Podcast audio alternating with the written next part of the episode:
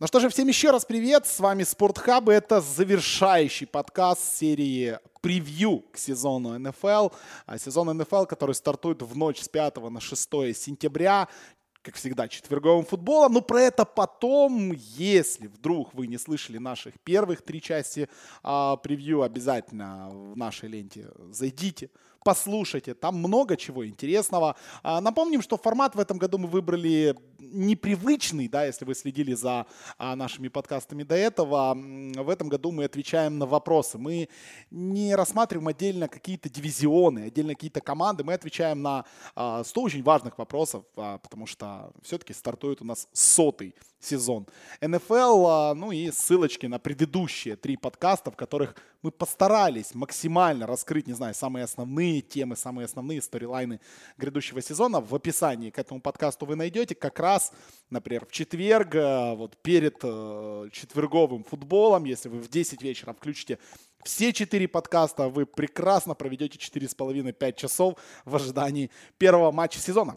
Сегодняшний последний выпуск мы будем записывать вместе с комментатором Touchdown TV Дмитрием Бурматовым. А, Дмитрий, добрый день. И давай, вот как вот твои ощущения перед сезоном? Вот ты готовишься, вот как, например, я, потому что я, например, купил себе э, большой кусок рибая, и я собираюсь его завтра в 3 часа ночи на гриле готовить вместе со стейком в 3.30 смотреть футбол.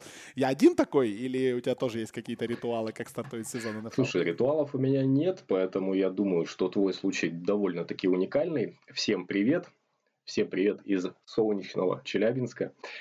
Вот, а к сезону я как-то не готовлюсь, хотя любимый напиток, конечно, я налью. Это, это важно. Это, это, конечно же, конечно же, зеленый чай. Мы только за здоровье, а, только, за, только за здоровое питание. Мы сегодня попытаемся ответить на несколько вопросов, которые сами для себя, по сути, составили. А, попытаемся осветить то, о чем не рассказали, собственно, Алексей с Дмитрием в прошлых а, подкастах. Это то, что у нас происходит, Алексей, Алексей с простите, в прошлых подкастах. А, и есть тут очень много интересных вопросов, которых они пока не цеплялись по какой-то причине, видимо, оставляли а, для нас. Ну и с чего хотелось бы стартовать, это, это вот с Сиэтлом. У нас а, в нашем подкасте втором было обсуждение немножечко того, что произошло с Хьюстоном а, и вот этого всего а, трейда, немножко внезапного. Так вот, обновление Сиэтла, по сути, закончилось. А, и как, по твоему мнению, команда продолжит быть успешной? Либо вот прошлогодние 10-6, которые многие а, и болельщики Сиэтла, в том числе я, а, считали, что это флюк, что это довольно случайная ситуация. Так вот, это, это совпадение прошлогодние 10-6, это флюк или а, действительно Сиэтл опять возвращает себе вот эту самую силу и возвращает себя, ну, по крайней мере, в контендеры на плей-офф или на какие-то другие достижения? Я думаю, что Сиэтл продолжит быть контендером ровно столько, пока Рассел Уилсон будет э, на мяче этого будет достаточно. То есть и в прошлом сезоне э, работа Майка Салари с линией нападения меня приятно удивила, потому что я, честно говоря, довольно скептически относился к перспективам Сиэтла на сезон и ожидал результата в лучшем случае 9-7, ну прям в лучшем случае. А так прогнозировал как-то для себя, так на бумаге результат примерно в духе 8-8. Не потому, что Уилсон куда-то растерял свою магию, но потому что состав немножко э, послабел. То есть э, ушел Легион of Boom почти в полном э, своем составе. Вот. Но, как показала практика, э, культура, которая организована штабом Сиэтла внутри э, самой раздевалки, культура проведения трейдов, э, умение считать наперед, да, то есть вот э, трейд Кларка в прошлом сезоне и добавление в этом офсизоне Анса и Клауни, то есть я считаю, что все это позволит как минимум еще один год а, свою защиту на привычно хорошем уровне продержать, а в следующем году сделать какие-то еще аддишены к этому пазлу. И позволит э, Светлу, я думаю, в этом сезоне выступить не хуже, чем 9-7, а вполне возможно и 10-6. То есть плей-офф это 100%, я уверен, что Сиэтл будет там. Да, но опять-таки Сиэтл, мы понимаем, а, что играет в, с одной стороны в довольно сильном, с другой стороны в довольно слабом а, дивизионе. Давайте быстренько пробежимся, например, по расписанию Сиэтла на этот год. А, сейчас я его открою. Почему-то почему -то, почему -то у меня было, было открыто расписание Сан-Франциско. А, так вот, Сиэтл, Цинциннати, Питтсбург, э, Нью-Орлеан, я зачитываю команды, то есть не со своего дивизиона, Кливленд, Балтимор, Атланта на выезде, Тампа дома, Филадельфия на выезде, Миннесота дома, Каролайна на выезде. Ну, вот если так приблизительно прикинуть, не обращать особо внимания на Аризону Сан-Франциско, потому что мы знаем в любом случае Сиэтл там какие-то матчи потеряет, и, возможно, и против Сан-Франциско, и против Аризоны. Каждый год это происходит. Приблизительно присмотревшись к этому расписанию, я реально вижу здесь 9-7, но выше м, очень маловероятно, потому что есть действительно тяжелые выезды к Питтсбургу уже на второй неделе, а, есть тяжелый выезд в Атланту в середине сезона, к Филадельфии а, в ноябре. А, ну, опять-таки, не забываем про, про Рэмс, э, посмотрим, в общем, как у Сиэтла пойдет. А, я, наверное, тоже с тобой соглашусь, что команда должна быть вот на уровне борьбы за. А, и вот уже на следующий год, на следующий год рассчитывать на то, чтобы как-то улучшить, может быть, и в нападении команду. Потому что защита, вот ушел Легионов Бум, но мне кажется, что он возвращается сам по себе в видоизмененном составе. Но я не могу уже дождаться Клауни в составе Сиэтла с Вагнером. Ну, это будет весело, это будет очень весело понаблюдать для тех, кто, конечно, любит защитную игру. Не уходя из этого дивизиона, Аризона Кардиналс преобразился ли она в новом сезоне, или вот тот самый Кайлер Мюррей и приглашение Клиффа Кинсбери в итоге окажутся супер сомнительным решением. Потому что многие разговаривают и в американской прессе, и в американских подкастах, и у нас, что проблема не в людях, проблема в системе. И что система, возможно, настолько прогнила, как это, я не знаю, как бывает в некоторых баскетбольных франшизах, что тут э, точечные приглашения какого-то одного тренера, несмотря на то, что это Клифф Кинсберг или Кайлера Мюррей, они ничего не изменят.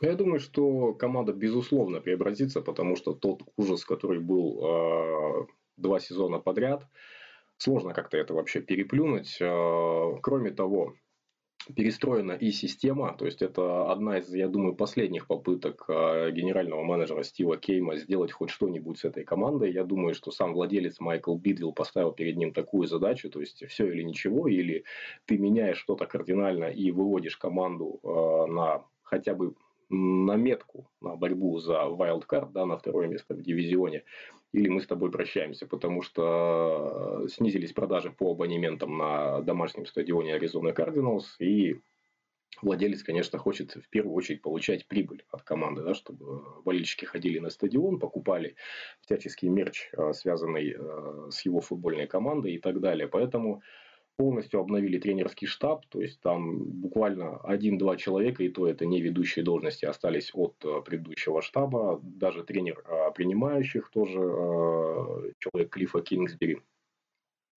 Вот. Кроме того, Кайлеру Миру дойдут ну, времени, я думаю, достаточно много, учитывая его историю и с бейсбольным драфтом, и с тем, что он выиграл Хайсман трофи, я думаю, ему у него в запасе как минимум 2-3 года есть, чтобы адаптироваться к системе Клиффа Кингсбери. И у самого Клиффа Кингсбери будет э, столько же время, 2-3 сезона на то, чтобы вкатиться в НФЛ, подготовить э, свою систему к реалиям защит в НФЛ.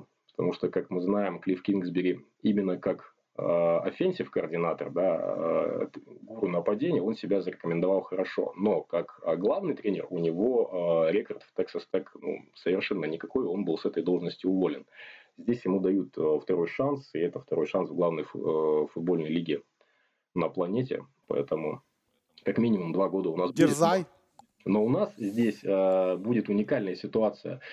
А, здесь нет синдрома завышенных ожиданий, потому что никто еще, собственно, не представляет, во что именно будет играть Аризона, поэтому это будет весело, это будет в определенной степени неожиданно. И здесь очень а, широки границы, то есть а, очень много будут позволять ошибаться. То есть все это будет списываться на то, что главный тренер новичок, квотербек новичок, полностью новый состав. Мы пытаемся вкатиться в сезон. Поэтому здесь надо просто расслабиться и получать удовольствие. Ну да, я надеюсь, что, в принципе, у Кайлера первый год будет хотя бы не таким, как у Роузена, и не окажется он в следующем году где-то во Флориде, подменяя бородатых мужиков. А будет интересно понаблюдать за Аризоной. Скажу честно, что если Аризона попытается хотя бы в нападении пройти сезон там, да, без тяжелых травм, если там не будет вылетать у них Джонсон, если Ларри там еще что-то побегает, не умрет до конца сезона, то теоретически может эта команда претендовать на каких-то 6, может быть даже 7 побед. Все может быть, наблюдать за этим будет действительно весело. А, Кайлер Мюррей один из, наверное, самых ярких таких вот а, новичков, а, о котором очень много разговаривали в прошлом сезоне в NCAA, и которого очень хочется увидеть на топ-уровне. Это будет э, довольно интересный дебют. А, опять-таки, календарь у них очень неплохой для старта. Они начинают а, дома против Детройта, а потом играют на выезде с Балтимором, дома с Каролиной, потом к ним приезжает Сиэтл, выезд к Бенгалс Цинциннати, дома Атланта, выезд к, Дж, к Giants и Нью-Орлеану, дома Сан-Франциско, выезд к Тампе, выезд к Сан-Франциско, боевик на 12 неделе, ну и потом окончание э, Рэмс, Питтсбург, Кливленд, Сиэтл, Рэмс. В принципе, не страшное расписание, э, ничего тут ужасного нет, нет спарок каких-то прям зубодробительных матчей, когда ты играешь с двумя супер крутыми конкурентами, разве что вот последняя 16-17 неделя, когда у них выезд к Сиэтлу и выезд э, к Рэмс, но это уже, скорее всего, э, неважно будет, как там, э, как там будет доигрывать сезон Аризона. Будем следить за Кардиналс, очень интересно, конечно, понаблюдать за этим всем. Опять-таки не уходим, даль, не, не уходим далеко, поговорили немножко про Клауни. Э, остаемся на Западе. Аарон Дональд, э, вопрос у нас э, довольно важный. Аарон Дональд, закрепил ли он за собой титул лучшего защитника э, или игрока защитного плана на несколько лет вперед? Либо, вот ты как считаешь, есть ли у него все-таки достойные конкуренты в этом вопросе? Ну, конкуренты, конечно, есть, хотя из существующих игроков, да, которые вот не новички драфта 2019 года, я думаю, что он стоит немножко выше, то есть он как будто из другой лиги, из другого тира, а очень близко к нему а, Калил Мэг и далее все остальные, то есть там Джои Босса, например, а, где-то может э, близко уступать, но как мы знаем, свято место пусто не бывает, а если это место занято, то кто-то захочет его отобрать. Я думаю, что новички с этого драфта будут претендовать на это место уже, может быть, даже под конец этого сезона. То есть будут показывать именно ту игру, а, за которую их и взяли так высоко. Ну, на, на кого бы ты обратил внимание, так сказать? Потому что я вот сейчас смотрю топ-10, например, в котировок букмекеров, а, и там новичков нет. И, ну, я понимаю, что было бы странно, конечно, в топ-10 Defensive Player of the Year видеть новичков, но а, есть ли реальные имена, на которые стоит обратить внимание, что это будет, не знаю, будущее, не говорю уже Аарон и Дональды, а, но вот хотя бы там вот, ну, я даже не знаю, вот, вот, вот кто-то, кто может там до топ-10 добираться, как Дариус Леннард, например, в прошлом году сверкнул.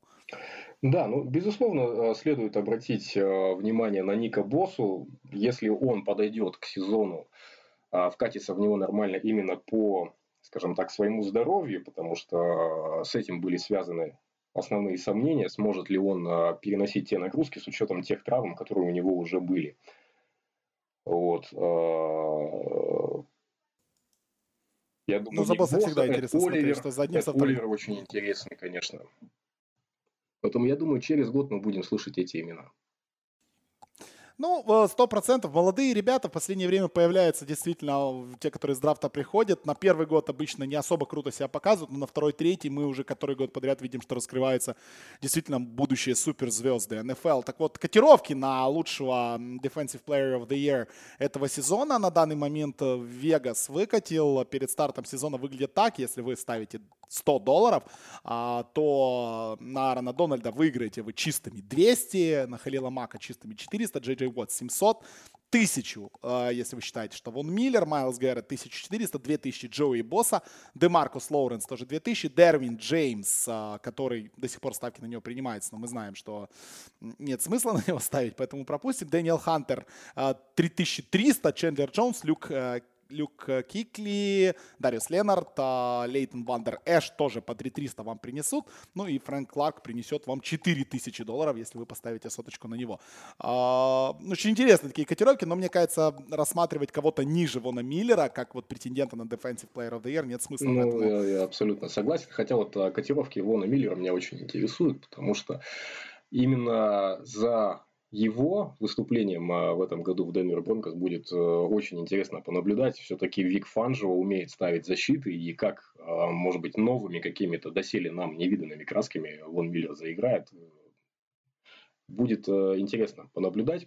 Ну и через год-два, я думаю, Кунин Уильямс Кунин Уильямс из Алабамы. То есть я его специально так немножко назад отодвинул, как очевидного кандидата на то, чтобы стать новым Аароном Дональдом, потому что именно перед э, началом драфта 2019 года ему все такой бейджик, лейбл пытались всячески пришить новый Аарон Дональд.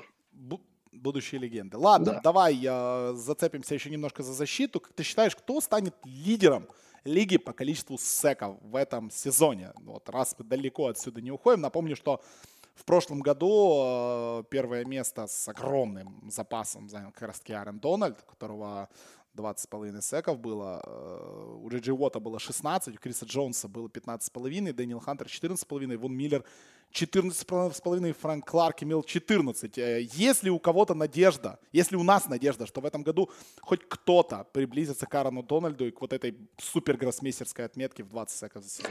Я думаю, что все будет довольно скучно. Аарон Дональд снова возьмет первое место, но интересно будет, кто займет второе и третье место. Почему я и упомянул Вика Фанжева и Вона Миллера, я думаю, что Вон Миллер будет в топ-3 по секам в этом году. Ух ты, а вот это вот интересная ставочка. Да, я вот вот. Ну ты знаешь, вот Вон Миллер и, и Брэдли Чап, и вот это вот, ну там там там есть просто борьба, там есть как бы внутри команды еще там зарубы за то, Согласен. Кто, кто... Есть тоже борьба за место под солнцем, потому что секи хотят себе все э, записывать в статистику. Все-таки это определенный рычаг для переговоров по новому контракту, а мы знаем, что контракты сейчас это довольно-таки больная мозоль владельцев франшиз в НФЛ. Звезды начинают потихонечку бастовать насмотрелись NBA, понимаешь, либо фильмов, а, либо сериала, вот чудесный сериал Bowlers, да, а, и понимают, что можно выкатывать сейчас яйца, скажем так, э, довольно выкручивать руки а, владельцам, и вот те деньги, которые сыпятся, даже вот, казалось бы, до сезона осталось несколько дней, и мы тут видим, что Зику насыпали денег, э, насыпали Гофу денег, и будут дальше-дальше насыпать. Игроки, которые имеют статус хотя бы э, приближенный к звездам, а, будут на протяжении этого сезона, следующего межсезонья, я уверен, что требовать и выкручивать руки владельцам очень-очень сильно. И яркий пример прошлого сезона и вот э, этого сезона с Элиотом э, могут быть и холдауты, могут быть что угодно. Как бы мне кажется, что не особо веселая сейчас атмосфера должна быть в НФЛ, ну, я имею в виду среди владельцев. И мне кажется, что лига рано или поздно с этим начнет что-то делать, потому что НФЛ, конечно, не NBA, где, да, игра команды полностью зависит от одной звезды, а, и там могут позволять себе игроки в Национальной баскетбольной ассоциации творить разную непонятную дичь и лигу превращать в лигу игроков вместо лиги франчайзов.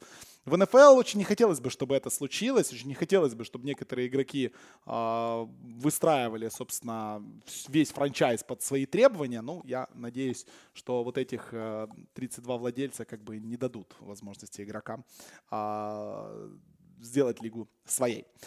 Окей, уходим немножечко от защиты, уходим к самым, э, к самым интересным таким вопросам а для неинтересных людей, скажем так. Потому что мне очень нравится этот вопрос. Вот у меня написан под номером 6, и это вот э, моя любимая тема, это когда, когда выходит Мэдден, взять просто две самых слабых команды по э, оверолу и пытаться играть ними там с друзьями друг против друга. А, какой франчайз лиги претендует на роль самого необсуждаемого и никому особо не нужного? Детройт, Теннесси или еще кто-то? Вот прям очень интересно послушать твое мнение на эту тему.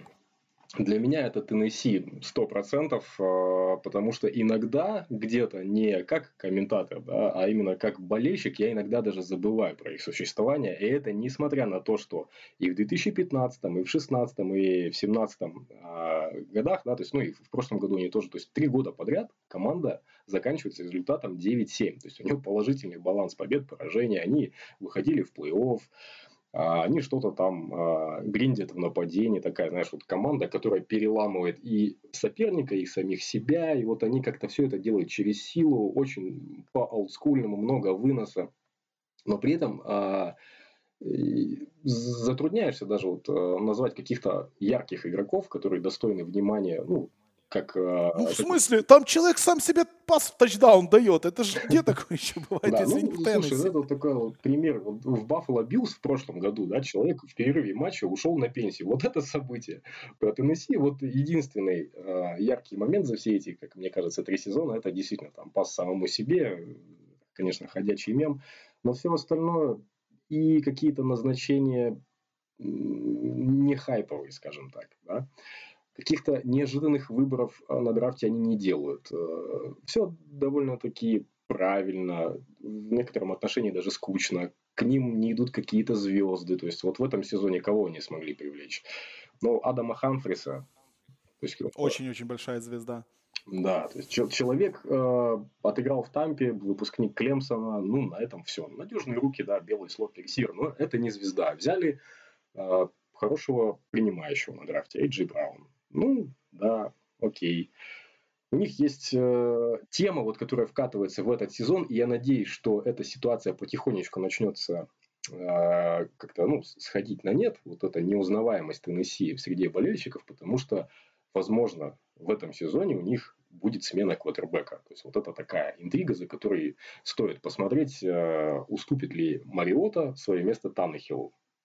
Даже тренерский штаб по ходу пресизона заявлял о том, что место, в общем-то, вакантно. Если вы, ребята, собираетесь э, за него бороться, пожалуйста, двери открыты.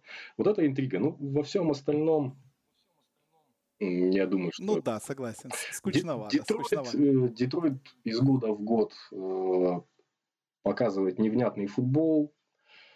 Притом э, у них были звезды в нападении, да, был Келвин Джонсон, до сих пор есть Мэтью Стаффорд, который надежный, как ВАЗ-2110. Человек, который из года в год показывает примерно одну и ту же статистику, не имеет проблем со здоровьем, но но лучший игрок этой команды это Мэтт Прейтер, наверное, да? Ну, а, ну в общем, да. Ну, как-то не Я с тобой согласен. Да, да, да, да. Тут сюда можно... Сюда можно добавить еще несколько команд, которые, ну вот, а, они вот на уровне, наверное, Детройта, переплюнуть Теннесси по неинтересности будет сложно. Ну вот есть там условные Цинциннати, которые с маленького рынка тоже. Но там хотя бы есть Эйджи Грин, там хотя бы есть рыжий квотербек, там есть какая-то история внутри дивизиона. Есть, а, есть, например, еще чудесные две команды Майами и Вашингтон. То есть, да, ну у Майами у нас опять-таки интересная история. Будет там Фицпатрик, как быстро его поменяет Розы, на какой неделе. Там какие-то изменения у них пошли, что-то там, какая-то перезагрузка. То есть, ну вот, да, вот какая-то сейчас сделаю, да, да. Хоть что-то. Ну, есть Вашингтон, который, ну, просто потому что это Вашингтон, там тоже Хаскинс, все ждем, заиграет ли или не заиграет Хаскинс. То есть Вашингтон тоже есть что пообсуждать. Поэтому, наверное, я соглашусь с тобой. Детройт э, явное первое место, Теннесси, э, ой, э, Теннесси первое место, Детройт вот под, поджимает их, поджимает плане неинтересности. Посмотрим, кто кого в этом. Ну, по крайней мере, Детройт я точно в прямом эфире один раз в сезоне посмотрю. Это факт. Это сто процентов, потому что День Благодарения, они первыми играют, и в любом случае у нас будет матч Детройта. А вот по поводу Теннесси в прямом эфире полноценно, не в редзоне, есть у меня очень большие сомнения, что я буду смотреть хоть один матч. А, самый слабый дивизион лиги на бумаге. Сейчас давай попытаемся спрогнозировать, какой из дивизионов будет выглядеть вот самым-самым удручающим. Можно сразу AFC East отбросить, вот как бы как, как, как не дивизион НФЛ вообще? Или не отбрасываем? Можно, можно. но э, это будет э, в любом случае не тот дивизион, который я бы взял на эту роль. Э, по моему мнению, самый слабый дивизион, причем э, еще до ключевого события, которое в нем произошло, это АФК Юг. И после того, как ушел на пенсию Эндрю Лак, э, это вот все. То есть э, сто процентов самый слабый дивизион. Почему? Потому что даже до объявления об уходе Эндрю Лака были сомнения по поводу э, его здоровья, сможет ли он э, еще 2-3 сезона э, отыграть на должном уровне, потому что по ходу пресизона у него какая-то там страшная травма ноги, там, и одновременно проблемы и с лодыжкой, и с голенью, и с коленом, и на плече там у него есть определенные проблемы на бросковой руке. То есть у человека такой э, толщины больничный том, даже не то, что больничная книжка, да, вот больничный лист, а это именно собрание сочинений Ленина, там о 12 томах. А, то есть э, Индианаполису как-то все отдавали э, заочно первое место, что это 100% победитель дивизиона, потому что, да, есть линия нападения, да, есть Эндрю Лак, да, есть Ти Уай Хилтон, и есть э, очень интересный новичок Пэррис Кэмпбелл из э, State. Да, но как только Эндрю Лак объявил о выходе на пенсию, что мы имеем? То есть мы имеем в виду э, Джакоби Брисета, мы имеем Хьюстон Тексанс, э, которые даже с учетом а, своего последнего трейда за Ларами Танзелом, обладает сомнительной линией нападения. Дэшона Уотсона били в прошлом году очень часто, и пока что предпосылок к тому, что эта ситуация кардинально изменится, пока что нет. Ну и в этом же дивизионе есть еще самая скучная команда NFL Tennessee Titans. есть э, который вроде как э, собрался э, вообще поменять свой имидж э, после Блейка Бортлза и пригласил на эту роль э, самого святого Ника. Ну, честно говоря, хоть это и апгрейд, но это не такой апгрейд, который позволяет силу дивизиона overall, как мне кажется, э, возвести на какой-то новый пьедестал. Я все еще считаю, что именно на бумаге к этому дивизиону столько вопросов, ко всем командам, причем а, можно накидать большой список вопросов, и такого дивизиона другого не найти. Даже АФЦ East, если взять, то там вопросов все-таки поменьше. Одна откровенно сливающая команда, которая а, вообще делает большой sale, продает все своих а, хоть сколько-нибудь известных людей, которые еще живы. И ну и две более-менее команды, да, ну, да как там, бы Джетс, да, которые мне, вот, например, растут, честно которые... говоря, нравится вообще, что делает Баффало, то есть э, два года подряд люди точно следуют плану, у них хотя бы э, создается впечатление, что люди представляют, что они делают, то есть они постепенно поработали над линией нападения, э, окружили Джоша Аллена, пускай это не супер какие-то звездные э, люди, то есть да, там есть Джон Браун, ну и, в общем-то, это одно из самых известных э, имен в их нападении, Коу Бизли там есть, Еще из интересных людей будет посмотреть Доусон Нокс, Тайтенд, выпускник All Miss. То есть, в принципе, с учетом еще выносной игры, которая у них тоже будет, я думаю, в порядке, с учетом наличия Гора и Дэвина Синглтери, я думаю, эта команда будет бороться за вайлдкарт в этой конференции. Джетс тоже, в принципе. Да, я согласен, наверное, с тобой. И, и когда смотрю вот на этот год и то, что происходит э, на юге АФК, вспоминается четырех, четырехгодичной давности, сезон 2016 года, когда АФЦ Саус э, был настолько ужасен. Напомним так, Джексонвиль 3-13 закончил, и 9-7, 9-7 было у Теннесси с Хьюстоном, 8-8 у Индианаполиса. У всех команд была отрицательная разница набранных и пропущенных Там, там, там было все ужасно. И вот кажется, что в этом сезоне вполне возможно вот куда-то туда же э, вернуться команда из этого дивизиона. Но в любом случае заруба будет довольно веселая. Скорее всего, Хьюстон все-таки этот дивизион сможет выиграть, но это пока очень Давайте не будем пока про это. Да. Это, кстати, это, это, это, про это, про это еще поговорим потом. Кстати, вот э, в ФК один... Ист есть еще одна такая э, забавная э, вещь, которую стоит, мне кажется, упомянуть. А, после трейда Розена а, в этом дивизионе остался Том Брэди и три квотербека с одного драфта. Причем три квотербека из топ-10 драфта, да. если я не ошибаюсь. Ну, там Правильно? Зона, по-моему, 12-м выбирала Роузена, если я не, так уже не помню, 10-м или 12-м они его взяли. Ну, в общем, в топ-15 ушли трое. Да, вот прекра- прекрасный вообще. Вот и, де- вот и потом еще рассказывайте мне что-то, что нет заговора, чтобы у, Нью-Ингланда всю, всю жизнь был вот такой дивизион, как бы. Ну, как это получается? Ну, они в этом не виноваты, но вот так вот и получается, как бы. Ладно, посмотрим. Роузен э, еще всем покажет, и Майами тоже всем покажут. Майами будет очень интересной командой в этом сезоне. Это я так говорю, потому что я в этом году собираюсь вживую посетить матч Майами. Э, очень мне хочется, чтобы этот матч был интересным, но я понимаю, что таким он не будет, а, потому что играть они будут с Вашингтоном на шестой неделе. Вообще никому не нужный матч. Э, погнали дальше. Давай еще немножко поговорим про Канзас, потому что э, очень интересное подписание, опять-таки, в Канзасе, в многострадальном Канзасе, в котором ты никогда не понимаешь, что вообще произойдет, и кто кого опять изобьет, или кого на чем поймают, или что там вообще будет происходить. В Канзасе все, как всегда, происходит э, очень весело, не считая Махомса, у которого, в принципе, тоже все всегда весело. Так вот, подпис, после подписания Лишона Маккоя, э, как ты думаешь, кто будет лидером а, в бэкфилде Чивс. А, отойдет ли Энди от своей практики с фичербеком или разговоры про комитет — это обычный чес, который мы иногда слышим от разнообразных организаций и франчайзов?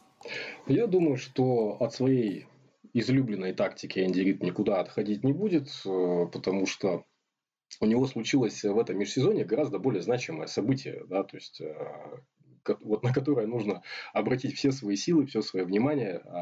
Патрик Махомс попал на обложку Мэдден. И как мы знаем, проклятие Мэдден – это вещь серьезная. С этим люди не шутят. Даже Антонио Браун попал а, со своим обморожением а, именно потому, что на обложке Мэдден было название студии Frostbite. То есть и есть этот а, самый процесс обморожения.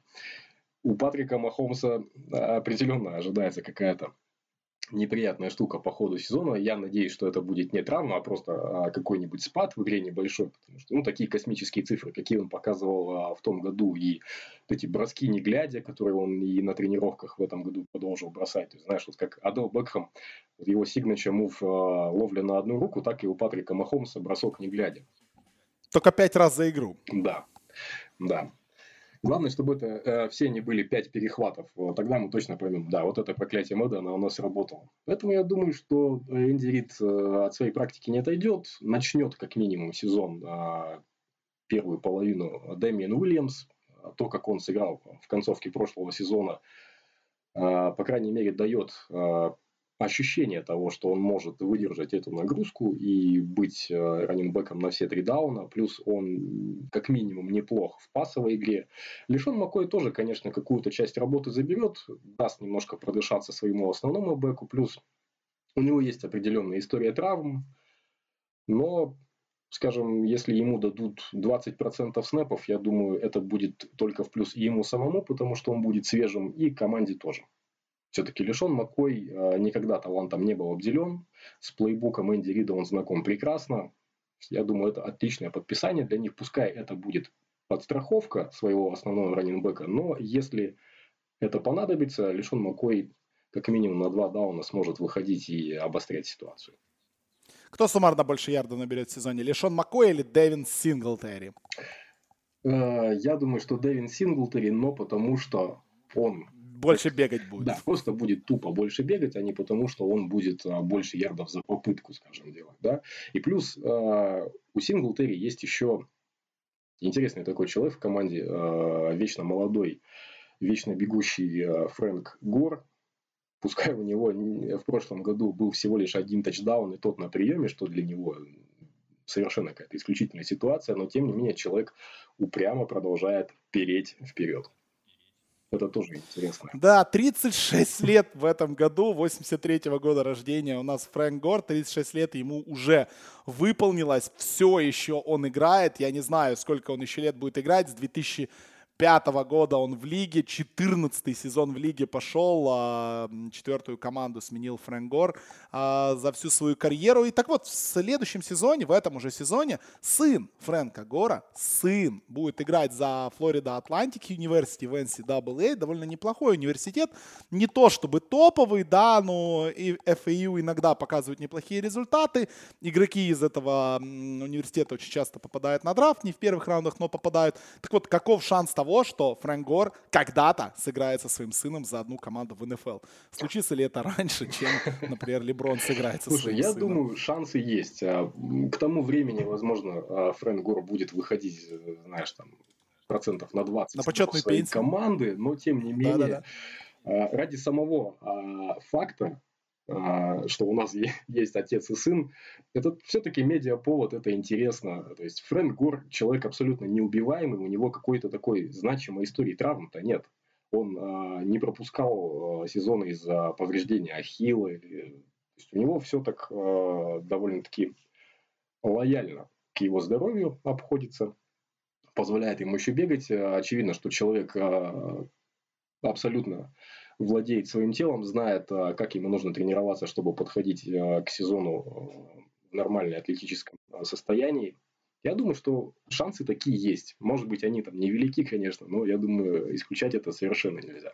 Зная. Но это было бы, это было бы очень круто. Да. Это было бы прям очень круто. Я бы на это посмотрел. И я думаю, что ты знаешь, что даже если он, например, не будет у Гора контракта, кто-то драфтанет его сына, я думаю, он договорится с, с этим, с этой франшизой, чтобы его подписали там, не знаю, на какой-то там двухнедельный контракт, для того, чтобы выйти хотя бы там, не знаю, на несколько снэпов, можно даже в пресизоне.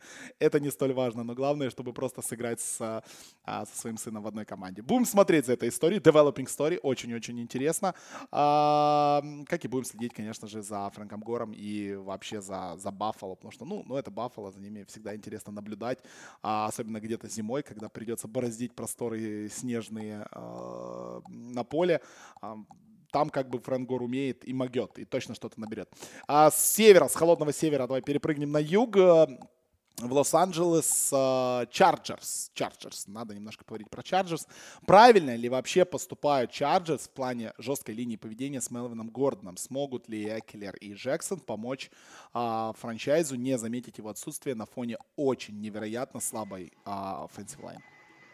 Я думаю, что штаб Лос-Анджелеса поступает может быть, не самым эффективным образом э, конкретно для целей на этот сезон, но в целом я считаю, что вот они гнут свою линию, и это правильно. А почему? Потому что даже несмотря на то, что Гордон чуть повыше уровнем, чем э, Джастин Джексон или Остин Эклер, но он не настолько, а, не на голову выше, не на порядок сильнее, чем эти а, два бегущих. Пускай у него есть определенное имя, он выходил на драфт а, с определенной репутацией, но а, следует помнить, что Мелвин Гордон и в NCAA играл тоже за а, совершен, совершенно иного а, качества э, линии нападения. У него была линия Висконсина, которая из года в год показывает серьезные результаты на блоке и делает своих раннеров звездами. И я считаю, что в НФЛ это, в общем-то, не транслировалось настолько, насколько все ожидали.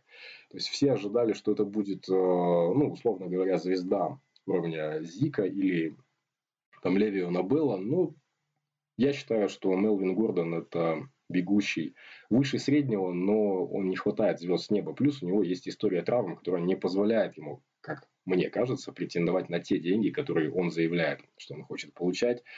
То есть, э, мне кажется, именно история травм э, Левиона Белла и его поведение не позволили ему подписать э, контракт настолько, насколько он хотел. А Мелвин Гордону и подавно. Да, но есть у нас информация. Сегодня прилетали последние репорты о том, что Chargers ищут, э, кто бы забрал права на Мейлона Гордона в обмен на пик э, первого раунда следующего года. А, так как Chargers заявили, что они не будут, не будут никак э, коммуницировать и договариваться с Гордоном, по, с Гордоном по сезону, то у него, в принципе, есть два варианта. Это сидеть до конца 10 недели и терять по 330 тысяч долларов каждую неделю. Или он может просто появиться и играть как бы по своему нынешнему контракту. Я не знаю, как это будет выглядеть. Мне кажется, что он не появится. Я даже на 100% уверен, что он не появится и будет гнуть свою линию до конца и смотреть, собственно, кто же первый, скажем так, сдастся. Но я думаю, что тут никто не сдастся, и в итоге мы просто-напросто не увидим Мелана Гордона в этом сезоне.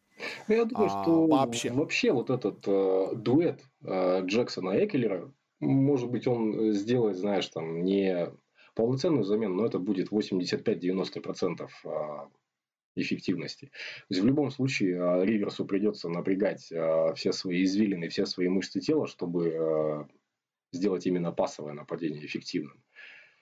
Вот. Ну и Джастин Джексон хорош на приеме. То есть по своему профилю, ну, это факт. атлетическому, он на Левиона было в чем-то напоминает. Я думаю, они неплохие раннеры справятся со своей задачей.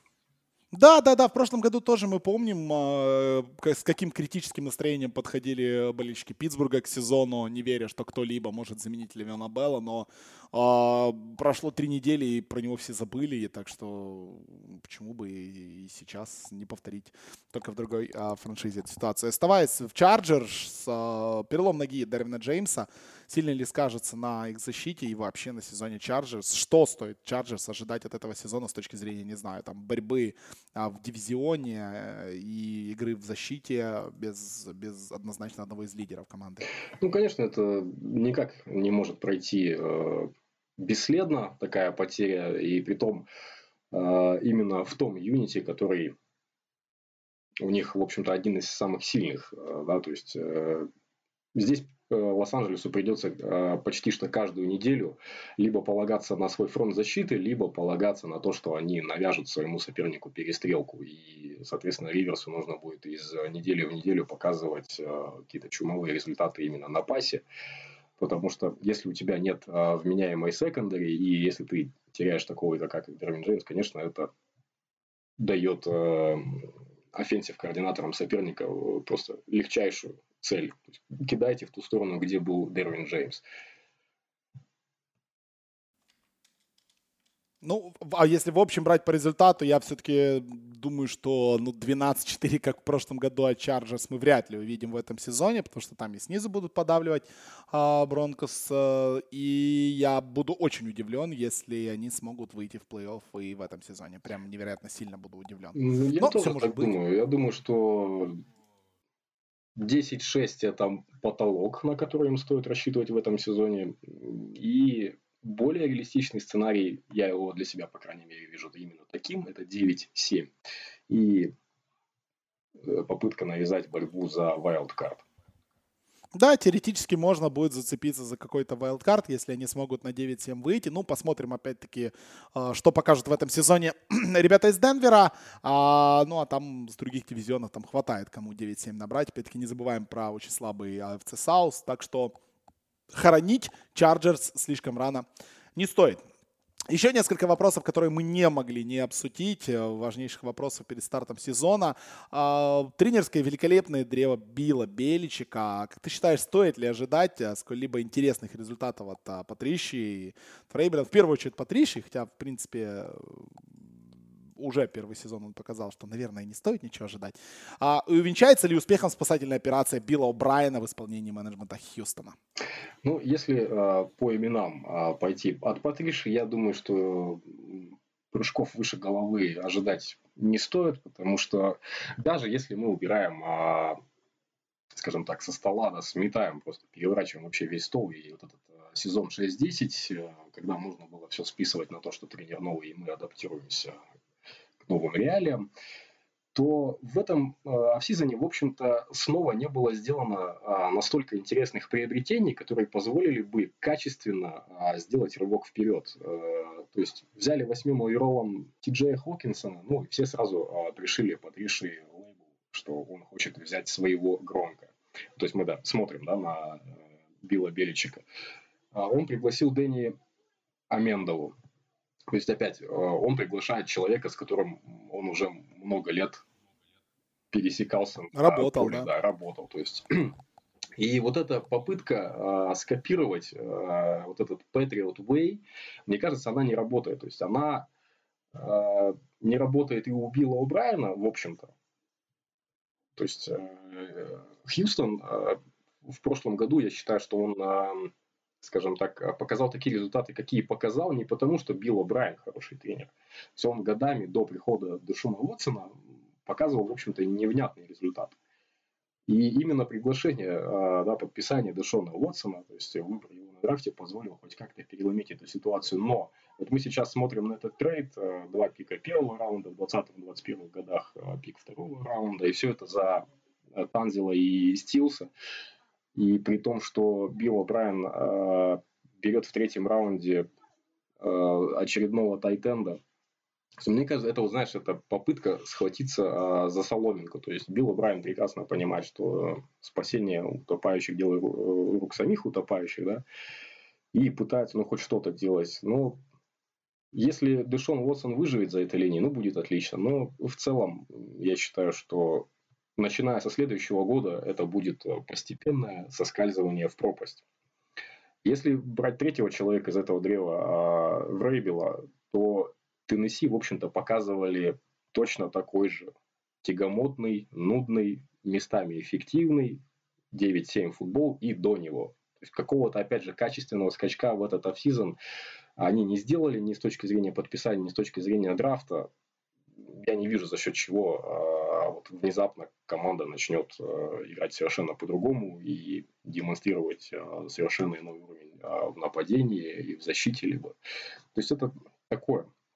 За пределами Новой Англии это не работает, это как с квотербеками, то есть там, Малет и там Мэтт Флин и прочие там люди, то есть как только они выходят из этой системы и покидают Patriot Way, да, и тут же попадают на обочину, где Uh, попадает в какую-то неприятную Ну, все понятно, знаешь, в, в, да, в Бостоне просто свои особые брокколи, как бы, да, и, и, да, и супчик и свой особый, поэтому, да, и авокадо, поэтому, как бы, оно совсем по-другому работает. Если ты немножечко просто отклоняешься, а оно идет уже не так. Ну, а касаясь Патриши, ему не получится, что бы он ни делал в своей карьере, ему не получится избежать постоянного сравнения с Беличиком.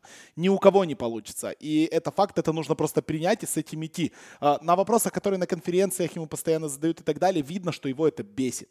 И мне кажется, что из слабостей своих ему просто нужно превратить это, не знаю, в какой-то мемчик, какую-то шутку, в какое-то свое преимущество. И на эти вопросы, наоборот, отвечать, что типа, да, конечно, я вообще у Беличка украл абсолютно все и буду воровать дальше. Я знаю, где он живет, я дружу с его женой. Да-да-да-да-да. Я дружу с его женой, она мне присылает его плейбуки и так далее.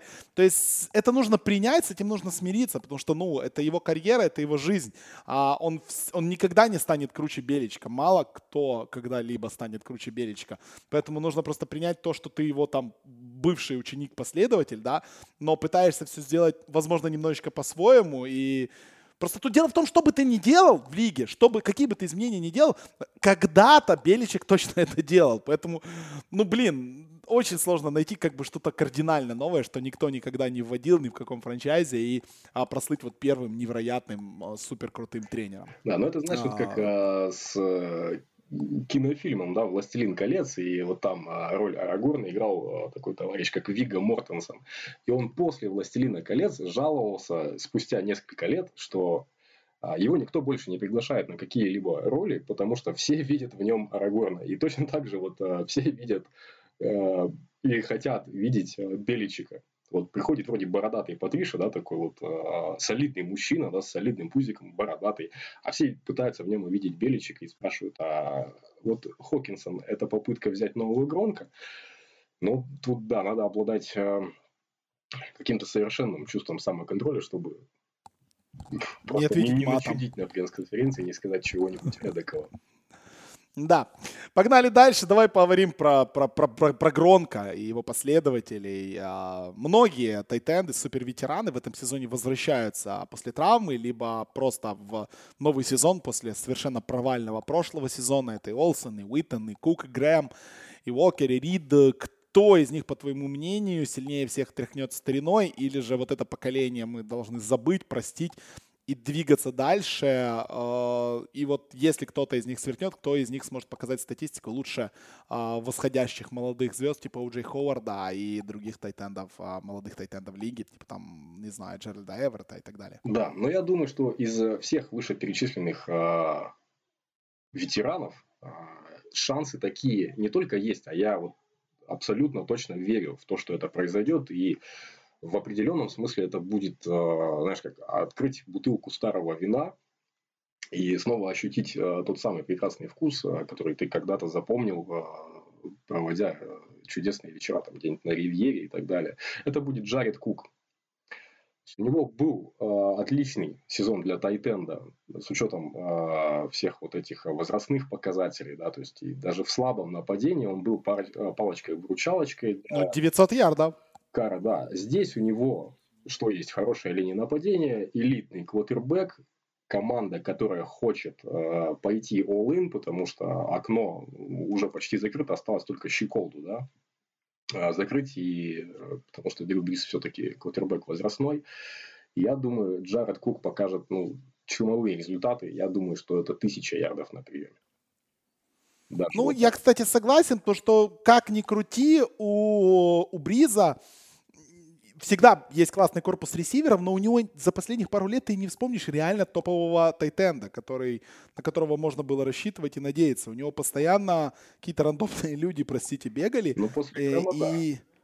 Да, да, да, после Грэма не особо хорошо получалось, поэтому есть возможность. Если взять вот, например, а, ожидания, да, вот э, всеми нам и любимым фэнтези, ожидания Тайтенда в этом сезоне, то по ожиданиям, по средним ожиданиям, да, на Fantasy Pros Джеред Кук идет на седьмом месте среди всех тайтендов. И, в принципе, я с этим согласен, да. Келси, Китл, Эрц мы не берем во внимание, это понятно, это наверное, э, тайтенды, от которых ожидает многое. А вот дальше, если пробежаться по списку, это четвертый Уджей Ховард, пятый Эван Энгрэм, шестой а, Хантер Хенри, седьмой Джеред Кук, восьмой Макдональд, э, девятый Джоку из Кливленда, десятый Хупер, Ну и дальше Делейни Уокер, Эндрюс, Бартон, Грег Олсен только 14, Джимми Грэм 15-й, а Рудольф 16-й. Не знаю, почему Рудольфа не было вот в этом списке, который я озвучил. Тоже он для меня, хоть он еще и молодой довольно игрок, а, является таким уже представителем довольно я не знаю, почему старой школы, хотя ему всего 29 лет.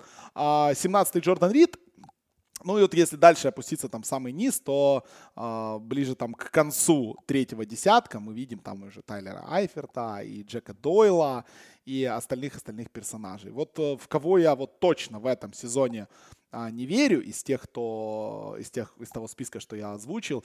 Так вот мне кажется, что ну у Олсена, а тем более у Итана, ну уже не уже пора, наверное. Ну Уитону точно уже пора. Пора идти вместе с Рома комментировать, там, не знаю, анализом заниматься. Он же как-то пытался, по-моему, нет? Да, при том, что Джейсон Уиттон, на мой взгляд, э, начал на этом поприще очень даже неплохо. Мне понравилось слушать. Э, мне очень нравится, как Рома это делает, ну и Уиттон тоже. Хотя он не такой красноречивый, а, как, может быть, его бывший одноклубник, но, тем не менее, его взгляд на какие-то розыгрыши, да, как он постфактум разбирает что э, произошло на поле, очень интересно послушать. Поэтому этот сезон, я думаю, не факт, что он даже до конца его доиграет. Ему действительно уже пора. Вот, а плюс... Э, ну вот пример еще... с Рома, он классный. Да, я с тобой согласен. Пример с Рома классный, потому что игроки сейчас увидели, те игроки, которые умеют думать, умеют разговаривать, умеют правильно... Таких сразу скажем, да, мы понимаем, НФЛ это очень сложная. Э, футбол это очень сложная игра, где тебя 10 лет могут бить как бы шлемом в шлем. И не все игроки э, лиги красноречивы, умеют давать интервью, и тем более могут стать а, комментаторами, какими-то аналитиками, ведущими или еще кем-то. А, но Уитон очень хорошо подходит под эту роль, и я думаю, пример с Рома должен быть прекрасным. И я знаю, и я понимаю, как тяжело от себя оторвать вот эту карьеру, сказать, все, я закончил карьеру, я теперь буду работать на телевидении, но вот ему, ему а, наверное, все-таки пора. Еще одна, а, одна роль игровая, которую редко обсуждают, часто обсуждают когда играют в фэнтези, но очень редко обсуждают, когда говорят просто о сезоне грядущем, а, это кикеры. Э, бешеная чехарда с кикерами у нас в лиге. У Чикаго э, какой-то дурдом. От Атланта возвращает с пенсии Мэтта Брайанта. Миннесота выменивает, отчисляет Ведвика если вообще в НФЛ э, недостаток качественных кит, кикеров, и как ты думаешь, вот э, какого контендера в этом сезоне будут подводить кикеры, и вот э, кто вот в этом сезоне является вот самым, не знаю, самым вот таким вот ярким кикером, который 100% налажает. В каждом сезоне такой есть. И вот давай вот определим для себя двух-трех кикеров, которые в этом сезоне ну вот точно налажают. А, а проблема с кикерами, я думаю, что существует. А, начало этому вот на мой э, взгляд, положил а, вот тот промах а, Блейра Уолша, после которого, вот, как мне кажется, все вот пошло под откос у позиции в целом по лиге. И э, даже не сказать, что до этого сезона, да, до вот этого промаха э, этого не было. Конечно, кикеры всегда промазывали, попадали в штанги, подскальзывались, да, вот этот это высказывание, да, там, а, шнурками там наружу, то есть оно тоже э, появилось не просто так. Но Возможно, именно медиа стали э, уделять этому как-то больше внимания, потому что после промаха Блэра Уолша э, даже скриншоты из Мэддена начали там просто каким-то шквалом в Твиттере поститься, где, когда тебе, как человеку с джойстиком, предлагают выбрать траекторию удара и выбираешь максимально налево, то есть, ну, чуть ли не на трибуны. То есть, и, соответственно, Э, вот, развитие соцсетей и э, всестороннее освещение медиа, то есть и с точки зрения фэнтези, и э, всяческих сайтов, которые пишут на эту тему, там каждый сам себе драфт-аналитик, и все пытаются вот теперь выискать нового надежного кикера из числа студентов, взяли там Агуая во втором раунде, людей это было ужасно. Да, что-то жуткое. То есть, и как-то это все отошло от рынка устоявшегося, да, где вот э, хороший пример, кстати, Green Bay Packers, где Мейсон и Кросби э, там из года в год уже выходит на одной и той же роли, и все у него в порядке. И мажет иногда, но все равно все нормально да, у него в среднем. Да, да, то есть в этом году к нему подцепили человека, да, там Сэма Фикина вроде как а, как конкурента, но все понимали, что если Кросби уж совсем что-то такое не натворит а, или не получит травму, то шансов а, у этого Фикина абсолютно никаких. И это правильно, потому что кикер, наверное, это не та позиция, которую надо лихорадочно менять. Это уверенности спецкомандам, я думаю, не придает. Это не придает новому человеку точно так же никакой уверенности. Вот вспомним в прошлом году, да, новичок в Миннесоте, Дэниел Карлсон, вышел, промазал, через две или три недели его не было. А, был человек в Кливленде, Зейн Гонзалес. А, вышел, две игры запорол, убрали. А это все потому, что вот такая чехарда существует. И в этом году, а, я считаю... Ну, слушай, Зейн, подожди, подожди, Зейн Гонзалес же, по-моему, в лиге в этом году, да? Да. По-моему... В Аризоне. А, в Аризоне, в Аризоне, да-да-да. А где же еще, да, продолжай, помню, Мало того, что он там лажал в том году жутко, так он еще и в Аризоне после этого оказался. То есть ну, ситуация такая, что я, вот мне единственное, на что остается надеяться, что все свои промахи он совершил еще в том сезоне. В этом году он будет, ну, хоть процентов 80 попадать из того, что дают. Но не знаю, то есть э, я считаю, что кикер это человек, который выходит э, в клатче, да, он появляется точечно всегда на поле, и у него поэтому должен быть ментальный стержень, э, и он должен как-то э, нарабатывать для себя в том числе вот эту ментальную броню, чтобы его не смущал там звук трибуны и так далее. Вот это моральный пресс, а, кладчевая ситуация на него никак не влияла. И когда массово в лиге появляются молодые кикеры, у них этого нет. То есть надо, соответственно, с а, человеком пройти медные трубы, огонь и воду и, и все остальное. Но в этом году, я думаю, а, Миннесота от этого пострадает. Ой, опять они, опять, опять они. Опять они, потому что, потому что, да, вот они это начали, они должны вот этот э, флаг, это знамя какое-то время на себе потащить. Да, напомним, Дэн Бейли в этом году будет бить у Миннесоты, который, в принципе, был стабильным кикером, но тоже не хватало у него своих промахов. А, ну, тут я соглашусь, как бы не, немногие команды могут себе позволить там, да, Такера, Гостковский, Винотьери и так далее, то есть людей, которые ну, которые, мне кажется, абсолютно все равно. Они на, на, если бы они стояли просто на палубе Титаника, который тонет, они бы 100% 52-ярдовые все равно забили бы. А в минус 5 с ветром. То есть... же, кстати говоря, по-моему, уже третий супербол подряд он что-то мажет. Или реализацию, или филдгол. Все равно человек... Ну, да, люди забывают. Да, да, да. Все равно он топовый, все равно все его любят, потому что это Гостковский. У нас два года назад в нашей фэнтези-лиге э, некоторые люди его в пятом раунде пикнули. Э, было дело, не буду называть фамилии, прошута. Ну, такое, как бы, люди, люди могут. Э, так что верьте в кикеров. Если кикеры вашей команды вас подводят, ну, вы должны... Посмотрите чудесный сериал Blue Mountain State. Там есть целая серия про то, как кикер потерял в себе уверенность и как весь университет пытался ему эту уверенность вернуть. Это очень важно важно. Это невероятно важно. Ладно, давай заканчивать подкаст такими быстрыми вопросами. Нашу серию превью. Первый тренер на отставку по ходу сезона, и на какой неделе это, по-твоему, может случиться? Я думаю, что это Билл Брайан, и произойдет это недели к девятой, предположим. Ну, слушай, первых 9 недель это уже хорошо, если продержится. Мне кажется, что кто-то будет пораньше. Я, правда, не знаю, кто. Я тоже так просмотрел, думаю, блин, ну, Билл Брайан, да, логично звучит. Кто еще? Ну, кажется, половина команд либо ни на что не рассчитывает изначально, поэтому вряд ли что-то произойдет. А вторая половина, даже если будет провальный сезон, вряд ли там будут вот так вот прям рубить э, с плеча. Поэтому, да, либо новые назначения, вот э, свежие люди, да, там э, Кингсбери, Гейс, Флорес. Ну, Флорес вообще там э, с продажи устроил, то есть с него спроса как с гуся. Никакого, да. Но с Кинсбери, наверное, тоже время дадут, то есть тут, тут непонятно. Ну, если начнет 0.10, наверное, будут вопросы, а, хотя, ну да, 0.10, наверное, точно ну, будут вопросы. Вопросы по Клиффу будут только если его нападение, там, ну, я не знаю, какой недели, но недели к 8, 9, 10, вот где-нибудь к середине сезона, не будет показывать э, хоть какого-то огонька. То есть, э, когда его наняли, когда взяли э, Кайлера Мюррея, все думали, что, ну, точнее, вот эта тема э, форсировалась, что неважно, какая будет защита, мы просто будем каждую неделю грузить 50 очков Any Given Sunday. Вот. То есть, если его нападение будет никаким, там, в пределах 7-12 очков, э, вот тогда к нему возникнут вопросы. Хотя и то, я думаю, два года у него есть. Э, как ты считаешь, будет в этом сезоне 100-очковый матч? Напомню, Канзас Рэмс в прошлом году 54-51 дали в четверг. По-моему, в четверг это было, в четверговый футбол это был. Я думаю, что... По-моему, четверговый. По-моему, да, тоже это был четверговый футбол. Ну, для кого-то... Пятничный. Утренний пятничный. Утренний пятничный, да. Футбол, я думаю, что нет, это скорее аномалия. И хотя какой-то части аудитории это нравится, я думаю, такого мы еще не увидим определенное время, потому что определенные э, снижение продуктивности нападения я ожидаю, ну, лично я от Патрика Махомса, и небольшой деклайн, вот э, тоже такой э, в целом нападение я ожидаю и от Рэмс. Поэтому, думаю, 100 очкового матча не будет в этом году.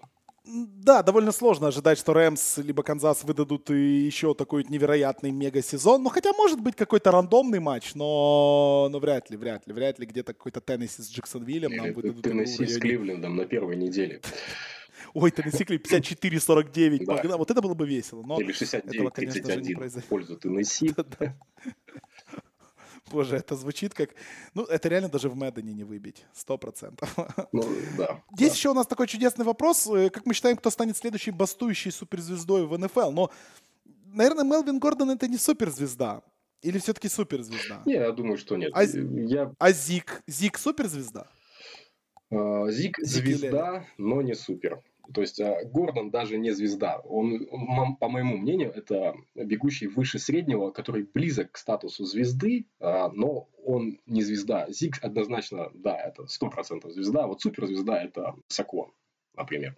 Или э, Левион Белл был суперзвездой. Вот такой вот ну, ход Ладно, ладно. Так, так кто будет следующим? Хочется, Одел Бэхэм Джуниор? Хочется, но он же не, не, не так давно ему денег дали. Ну да, да. Я думаю, он успокоился. Я думаю, что кто-то из э, принимающих должен выдвигать такие требования. Вот кто... А может из квотербека? Может кто-то из вот квотербека? Вот однозначно это сказать. должен быть темнокожий квотербек. Что кто? Хотелось бы сказать, что да, кто-то из квотербеков, но все-таки э, вокруг квотербеков франшизы строят э, все свои ожидания, и Гоффу дали денег. И вот даже мы э, вспоминаем Кем были Рэмс, а, даже с учетом Гоффа, до назначения Шона Маквея? Никем. И у них был а, Аарон Дональд, у них был Гофф, а, были никем. Но пришел Шон Маквей и с этим человеком начал строить то, что мы видим сейчас. Соответственно, эта линия поведения никуда из лиги не уйдет. Все будут точно так же строить свою команду вокруг квотербеков. И контракты им выдавать, я думаю, заранее все-таки. Все будут, никто не будет до последнего года тянуть до последнего дня, чтобы э, ни в коем случае не допустить вот ситуации с забастовками и так далее. Я думаю, кто-нибудь из принимающих или кто-то из игроков защиты будет. Ну и последний вопрос. Кто станет MVP этого сезона? А, тоже. Том Брэди? Нет, Дрю Бриз. Дрю, Дрю Бриз? Да, да. Ух ты. Да, у него э, Остается Майкл Томас, у него есть хорошая линия нападения, у него есть а, Элвин Камара, а, у него есть а, надежный backup у Камара, да, там в лице Латавиуса Мюррея. У него есть теперь, наконец-то, вот я считаю, что это возрождение в некотором смысле, да, этой позиции в Новом Орлеане. То есть после ухода Джимми Грэма этой позиции почти что и не существовало в Сейнс. И вот в этом году у них есть отличный человек на эту роль. Я думаю, что Брис накидает за шиворот э, сумасшедшее количество тачдаунов. Э, ну, вообще, наверное, да. Наверное, мне кажется, что если делать ставку на команду, которая наберет больше всего очков в этом сезоне, то это должен быть не Канзас и не Рэмс, а именно Нью-Орлеан, а, ибо, ибо тут все складывается просто великолепно. Они и пропускают довольно много, но хочется верить. Хочется верить, что, как всегда, у себя в доме Дюбрис будет приносить там по 5 тачдаунов в каждой игре. И почему бы не получить э, тот самый MVP в его почетном, а, сколько ему, ему 40, 40 или 40, 40 лет ему. 40 лет вот как раз вот в Супербол, если он выйдет в Супербол, он может войти в 41-летнем возрасте. По-моему, это великолепно. Это вот прям то, что надо этой лиге, это должно продолжаться. Потому что если Том Брейди в 41 э, стал чемпионом, то почему в 41 не может стать чемпионом и Дрю Брис, и Нью-Орлеан? Вот так. Ну что, ребят, э, обсудили мы с вами в четырех частях подкаста 100 самых интересных, самых важных вопросов в преддверии сотого сезона НФЛ. НФЛ стартует, еще раз вам напомню, в ночь с 5 на 6 сентября 3.30 ночи четверговым футболом, который я вам всем очень рекомендую смотреть, потому что сразу же сезон начинается великолепным матчем, а, великолепным райвелри между Чикаго Берс и Bay Packers. На Soldier Field будет все это играться. Ну и потом продолжаем в воскресенье. Теннесси, Кливленд, а, Балтимор, а, Майами, Атланта, Миннесота, Баффало Джетс, Вашингтон против а, Филадельфия, Рэмс против а, Каролины, Канзас играет с Джексонвиллем в первом, в первой волне, во второй волне Кольтс у нас будет играть на выезде против Чарджерс, Нью-Йорк Giants против Cowboys. Великолепный матч, который всем обязательно смотреть на Фоксе. Почему же не Sunday Night, я не могу понять. А, Детройт против Аризоны, еще один супер интересный матч. 49ers против Тампы Бэй, Цинциннати на выезде будет играть в Сиэтле. Ну и в ночь на понедельник, Sunday Night, Питтсбург на выезде с Нью-Ингландом. Ну и, как всегда, впервые в сезоне, э, в единственный раз в сезоне, два матча в ночь с понедельника на вторник, э, два Monday Night футбола на ESPN, а Нью-Орлеан будет дома принимать Хьюстон.